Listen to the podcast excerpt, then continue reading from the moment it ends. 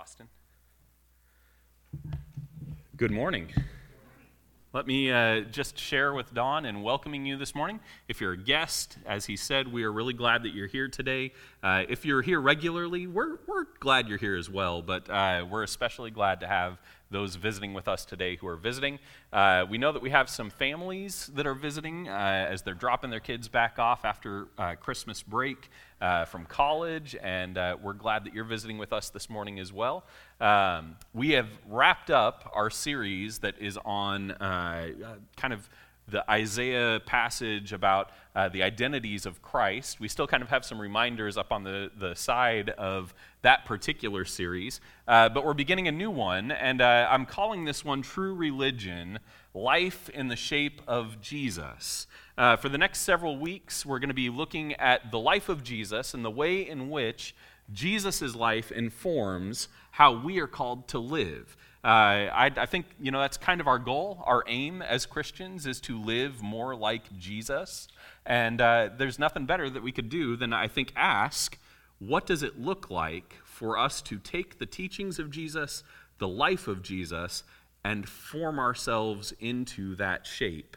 Uh, this morning, Boston read for us from uh, from Colossians. Uh, a book that we don't go to quite as often as I think we should, but there's that verse at the end that he read to us here, there is not Greek and Jew, circumcised and uncircumcised, barbarian, Scythian, slave, free.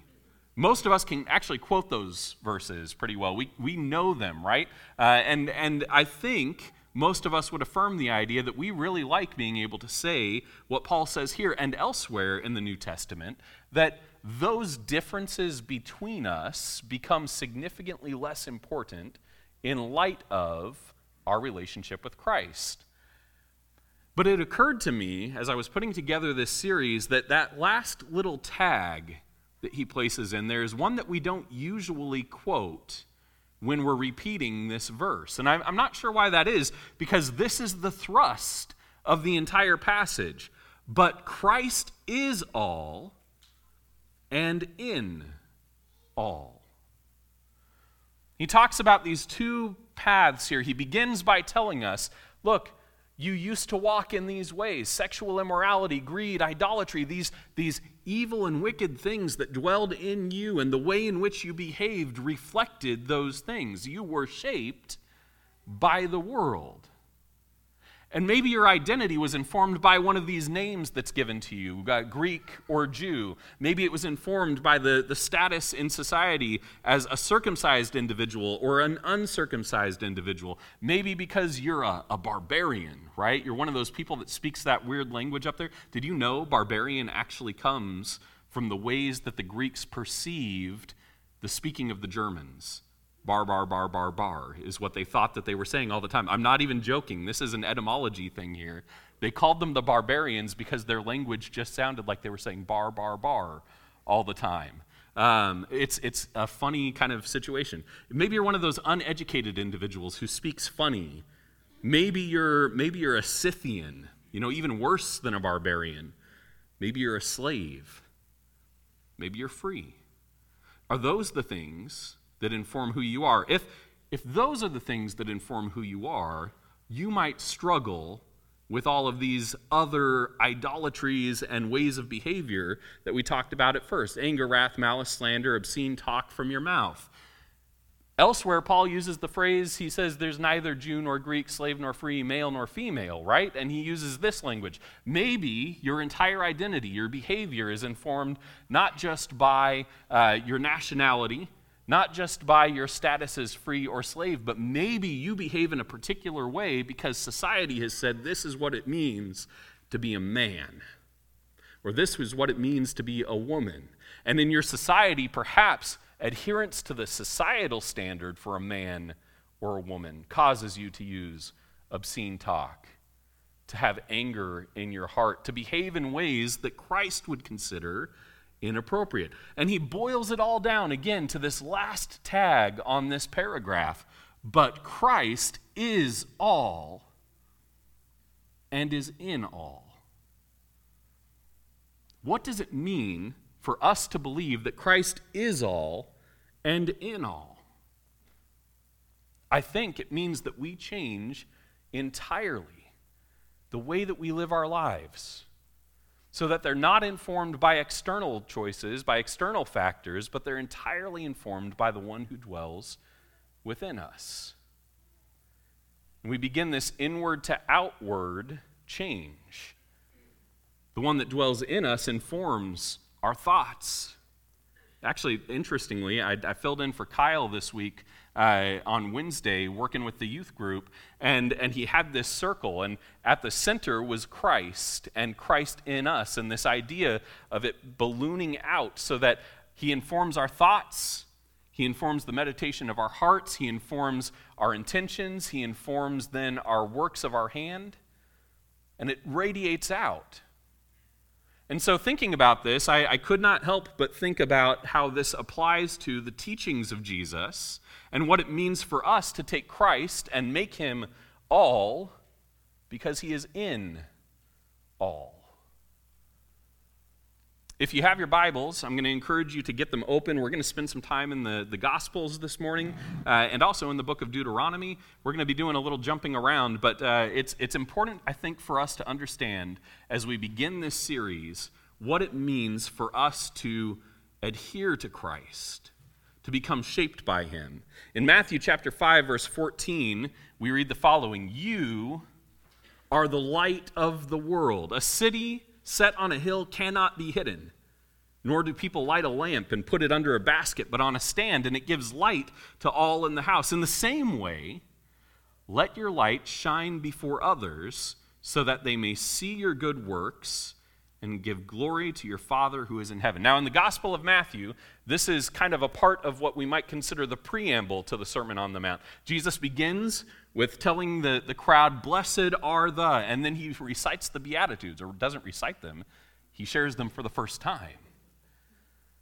He tells them this is what it means to be blessed in the kingdom of heaven. And then he tells them, You are the light of the world. A city set on a hill cannot be.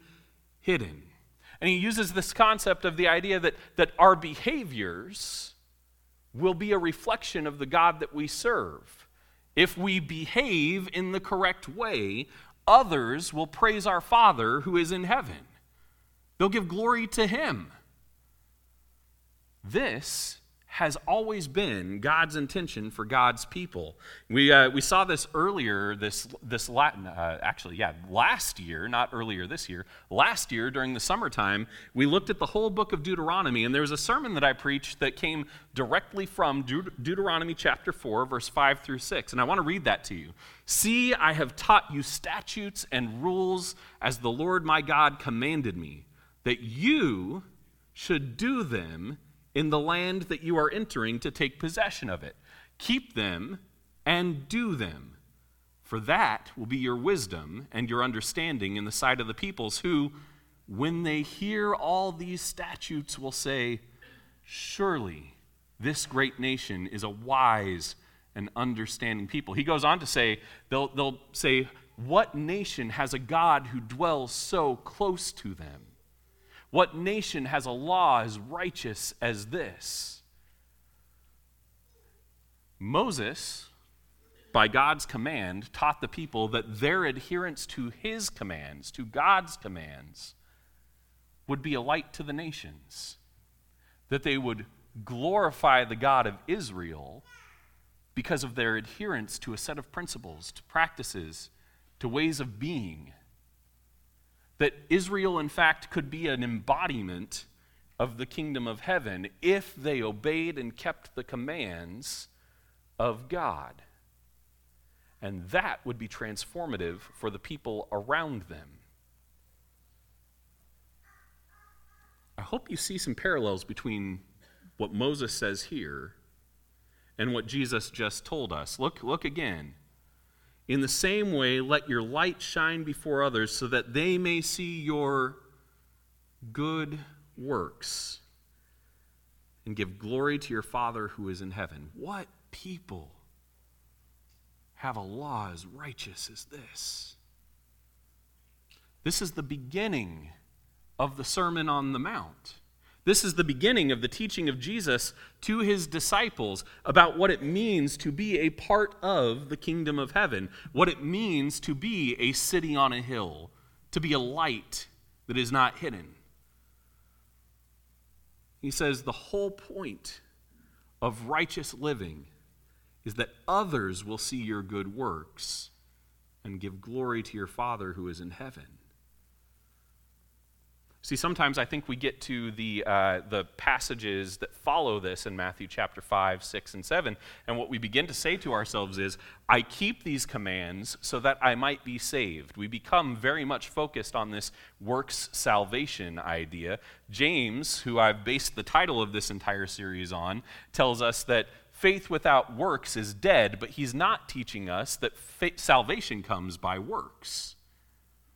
What he's teaching us is, that our faith will shape us so we have no choice but to do good works. The good works are an evidence of someone who has been saved, of a gratitude to the God who has saved you.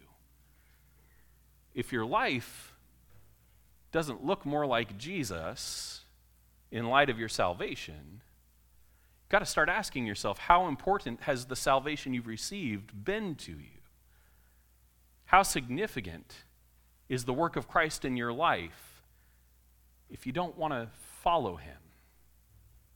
You're willing to accept a gift from him, but not to make any change in who you are. And so I want to be really clear as we go into this series, I'm not going to be trying to teach to you a works salvation model. What I'm trying to emphasize for all of us here is that if we have been saved, we have no choice but to begin to do the good works that the Father has prepared in advance for us to do. And if you're not finding a lot of good works in your life, you've got to start asking yourself, what is my relationship to the salvation I claim to have received? And so I want to skip forward here uh, just a little bit. We're going to look at Deuteronomy chapter 6, verse 4 through 5. This is what Moses says to the people. In order for them to be able to keep the commands of God, they have to believe something about him. They have to feel disposed to him in some way. It says, Hear, O Israel, the Lord our God, the Lord is one. You shall love the Lord your God with all your heart and with all your soul and with all your might. And these words that I command you today shall be on your heart. If you love God with all of who you are, the law will become innate in who you are. It will be on your heart. It will become entrenched in your way of being. This is called the Shema. This is the, the primary prayer of the Israelite people. Hear, O Israel, the Lord thy God is one. This is the prayer of the people of the, the, the covenant. You shall love the Lord your God with all your heart and with all your soul and with all your might. This is the teaching of Moses, but you know what? It's not just the teaching of Moses.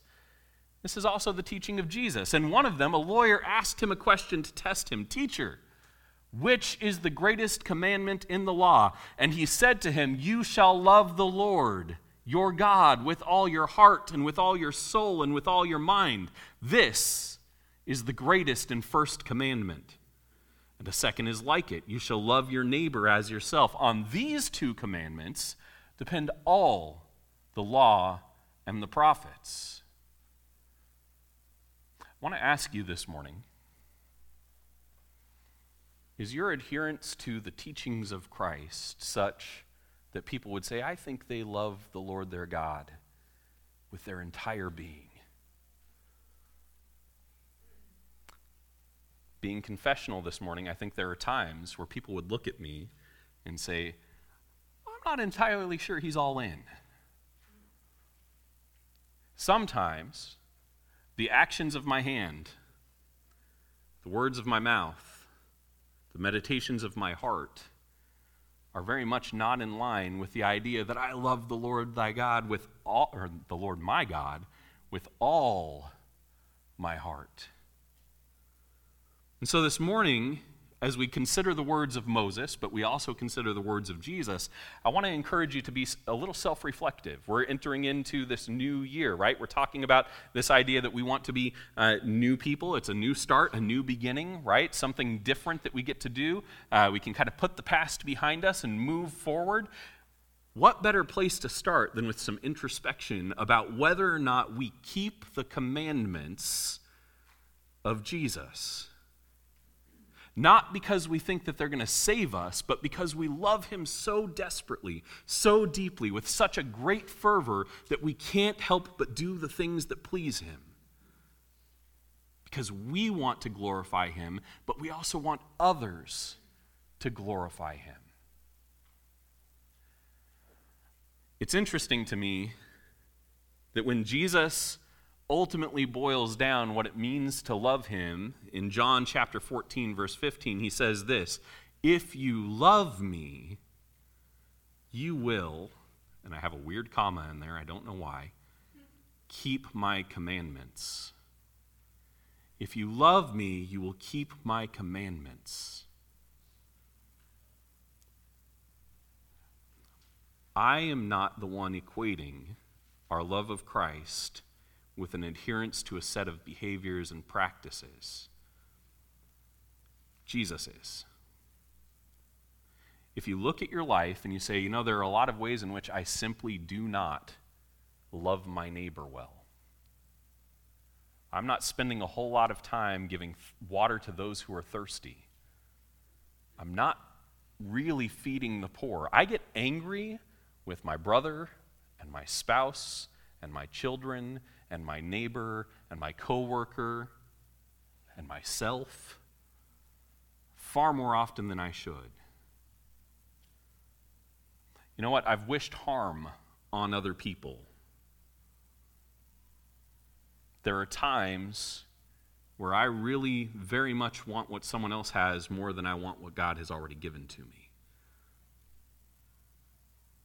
If you look at your life and those are the reflections that you have on your behaviors and your way of thinking and your way of being, it's time to ask yourself how much do I really love Christ if I struggle so deeply to keep his commands? Now, I'm not saying that any of us are ever going to be perfect in this. Paul tells us none of us are perfect. We all struggle. We are being made perfect. It's an ongoing process. I, I, hope to say that every one of us recognizes we should be a work in progress. There are probably things in our lives that we can look at and say, yeah, this is an area I need to grow in. But if we've stopped reflecting on whether or not we're keeping the commands of Christ, it's really difficult to make progress if we, we kind of reach a point where like yeah you know I've, I've arrived i'm pretty good i don't really want to open the book of my, my behaviors and ask myself whether or not i am living out the gospel of christ i feel pretty good and confident that i'm a, a, a fully formed christian at this point if we don't have the time to set aside to say Am I who Jesus wants me to be? Am I growing in these ways? What areas do I need to grow in? And then taking action to keep the commands of Christ that we're not already keeping? Maybe we don't love him as much as we say. On Wednesday night in the teen, uh, teen class, uh, Corey will attest to this. We're reading through uh, the story of the rich young ruler. And there's this moment where Jesus looks at the young man who's just said, I've kept all the commandments since my birth or since I was young. And Jesus looks at him and loves him, right? Okay, I love that you believe that you're keeping the commands really well. And if that's really true, there's just one more thing I ask of you sell all your possessions and give to the poor. And then follow me. And the young man walks away dejected. Says his, his face fell because he had a lot of wealth. It's a progressive sort of thing, right? If, if he hadn't have kept all those other commands, which, you know, I think most of us know it's probably a little bit of uh, bragging or, or self, uh, self-righteousness or, or maybe hot, uh, not hot-headedness, fool-headedness, I guess, that makes him say, I've kept all those commands. Jesus says, Well, really, okay, if, if you've done that, there's still more for you to do. And if you haven't done all those things, let's start with those. Let's start with honoring your father and mother. Let's start with, with not murdering or committing adultery, bearing false witness. Let's start with those things. So I want to ask you this morning if you're the rich young ruler and you come to Christ and he says, What are the laws? What are the commands? What are the ones you're not going to include in the list because it's a little uncomfortable to present them to Jesus? Because you won't be able to give the answer. I've kept all of them since I was very young. Because I, I think it's safe to say that when the rich young ruler gives half dozen commands to Jesus, there are a couple hundred that are missing. There are areas in which we are falling short of who Christ has called us to be. And we don't raise those to ourselves. We don't bring them up in conversation with Him because we're afraid we might get a response like, hey, sell all your possessions, give to the poor, and come follow me. Hey, love your wife like Christ loves the church. Come follow me. Hey, care for widows and orphans. Come follow me. Hey, dine with a few sinners and tax collectors. Come follow me. See, these are things that Jesus himself did. And when he called his disciples to follow him, they followed him into these things. And they got raked over the coals for it sometimes. Why in the world are you eating with sinners and tax collectors and not fasting like John's disciples? Well, Jesus told us to follow him, and that's what he's doing. So that's where we're going.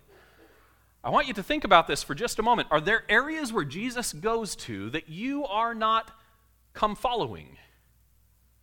Are there areas in the life of Christ that you've said, you know what? I'm just not going to bring it up in conversation with him because I really don't want to have to change in this way, or I'm going to have to walk out the door with my face down toward the ground because I have a lot of money. I have a lot of lust in my heart I have a lot of pride in myself.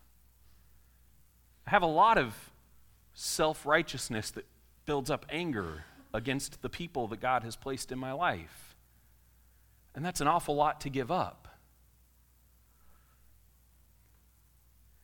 If you love me, you will keep my commands. Do I love Jesus enough to seriously ask Him, What do I lack? What is the thing I need to follow and adhere to more moving forward?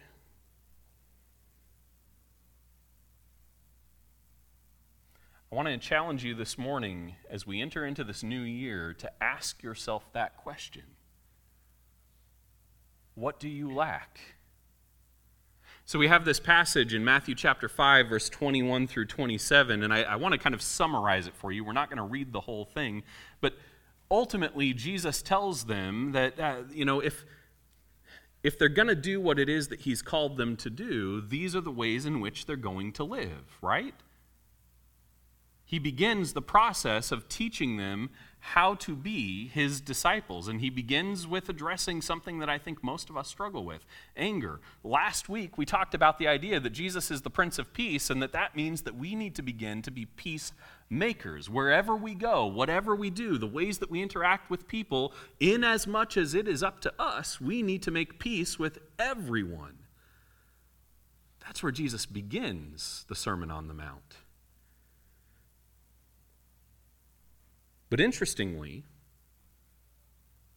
the last teaching of Jesus and the first teaching of Jesus both share a little in common. Matthew chapter 25, there's this, this long section where Jesus has been teaching to the disciples. And, and as he gets ready to go to the cross, at least in Matthew's uh, gospel, as he gets ready to go and eat the Last Supper, to be betrayed, as he gets ready to go and do the great work of salvation that is his death, burial, and resurrection, he teaches to his disciples these things. He says, You know, the end, at the end of the age, when everyone comes before the Father, God is going to set the sheep and the goats on one side and the other, and He is going to ask them, or rather tell them, Hey, you, enter into your reward, for you saw me. And then He lists things that are, are works, ways of behaving and treating those who are disadvantaged giving water to the thirsty, giving food to the sick, clothing those who are naked, visiting those who are in prison.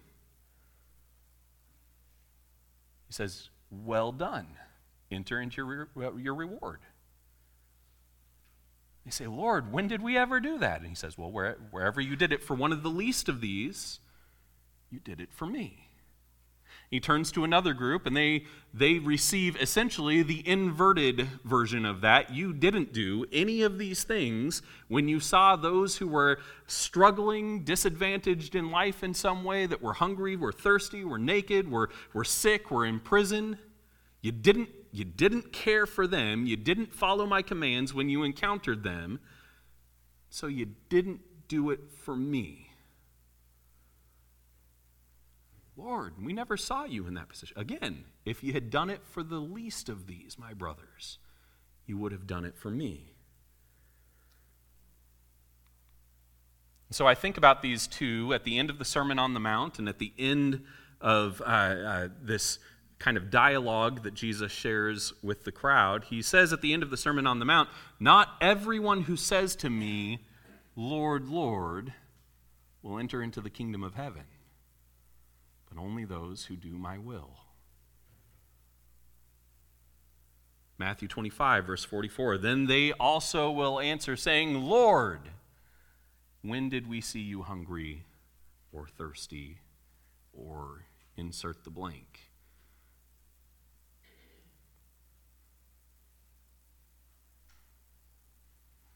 These two teachings, these two sermons that Jesus offers to his followers, are very much about this idea that if we are, in fact, saved people, our behavior will reflect it. If our behavior doesn't reflect it, maybe we're not the saved people. Again, I want to be clear. I am not going to go to heaven because I cared for the poor.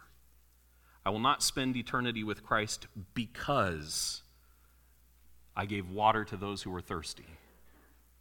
Eternal life is not mine because I've never murdered anybody.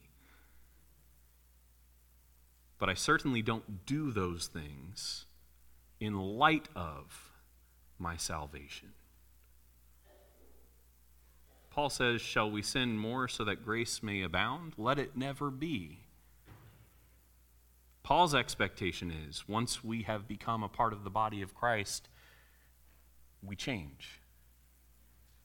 We don't increase our wickedness, certainly, but ideally, we make some progress in the other direction. And so this morning, as we, we begin this series, thinking on what it means to be people who live in light of our salvation, I want to remind you one more time that the whole theme of this is life in the shape of Christ, life in the shape of Jesus. And so we might despair a little bit. Well, I don't even know how to begin to be a better person. I'm going to tell you right now the best way to start is to look a little bit more at the life of Jesus and ask, well, how did he live? How did he deal with difficult people? How did he deal with the poor? How did he interact with those who were uh, slaves? How did he interact with those who were the least in society? How did he interact with those who shared different religious convictions than himself? This is a pitch now, okay? I'm moving to the pitch section here this morning.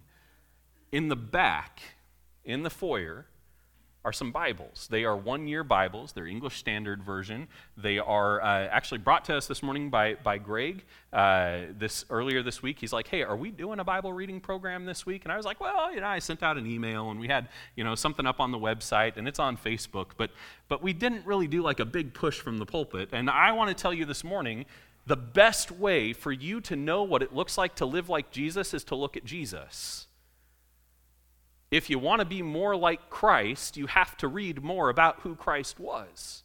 And so in the back, we have these one year Bibles. They are, uh, I believe, not chronological, but there's a suggested reading for each day. And they encourage you to read through the suggested reading some in the Old Testament, some in the New Testament, some in the Psalms, some in the Proverbs. Is that correct? And so you're going to read a little bit from each of those every single day. Now, we're a week into the new year. Some of you might have to play a little bit of catch up, but the good news is seven days is not hard to make up when you have 365 total to do it, right? If you are not reading your Bible now, and you want to live a little bit more like Christ, and you're maybe confused about what that looks like, now's a good time to start reading your Bible and start reading it on a regular basis. To spend 10 minutes at least in meditation and thought on the Word of God. And so, this morning, again, as we begin this series, I want to challenge each of us to live more like Jesus. And especially if we're struggling to understand what that looks like, read your Bible. There are a lot of ways you can approach Bible reading. I think this is a good one. Don's going to give another little bit more information here at the end of service today. But I want to encourage you read your Bible this year you will be transformed by looking at Christ. We're literally told to turn our eyes on Jesus, to fix our eyes on Him, the author and perfecter of our faith. If you want to get it right, have true religion, you have to look at Christ to know what image you're being shaped into. Let's pray. Our Father in heaven, we want to be your people. We want for others to look at us and say, why are they so radically different? And then we want to be able to give the answer it's because we love a great God, because we have a great Savior, because the author and perfecter of our faith has given us the best way, the greatest truth, the fullest reality of what it means to be humans created in the image of God. So this morning, Father, I, I pray and I commit myself to spending time this year trying to grow into the shape of Jesus. And I pray that there are those in this room who maybe have become a little lax in their adhering to his commands and into living into the image that he has offered to them. And I pray that they would consider this morning committing themselves to a life that pursues the image of Christ. Father, I pray this morning for those who are struggling and hurting, who find it difficult to even make the next step in the day, that you would give them the fortitude, the strength to be able to run a race courageously. And Father, I pray that you would help them to live into the image of Christ as well. It's all this that we pray in the name of Jesus. Amen. If you have need of the church this morning, if you're wanting to be baptized, by the way, we had a baptism on Wednesday Isaiah Lubin was baptized here. Uh, find him and I don't know if he's here this morning. Send him an email or a text message or give him a phone call. Don't call him because kids his age don't like to be called, okay? Send a text message. If you want to be baptized so that you can begin to walk in the steps of Christ and become more like him, you can be conformed to his image and also receive the gift of salvation I want to encourage you to consider that this morning. We're going to be singing some more songs. You don't have to get up right now and decide that that's what you want to do, but maybe contemplate it for the rest of service. Do I want to follow Jesus? Do I want to be more like him? Do I want to love my neighbors and my wife and my children better? Do I want a relationship with God that brings me closer to who I was always created to be? If that weighs on your heart this morning, I'm going to be at the back of the auditorium. I'd be happy to visit and pray with you. Uh, our elders are here, and they'd be happy to visit and pray with you. There are some ladies this morning that would be happy to sit down and pray and visit with you if that's what you need. Kyle is going to continue leading us in worship at this time. Let's stand and sing.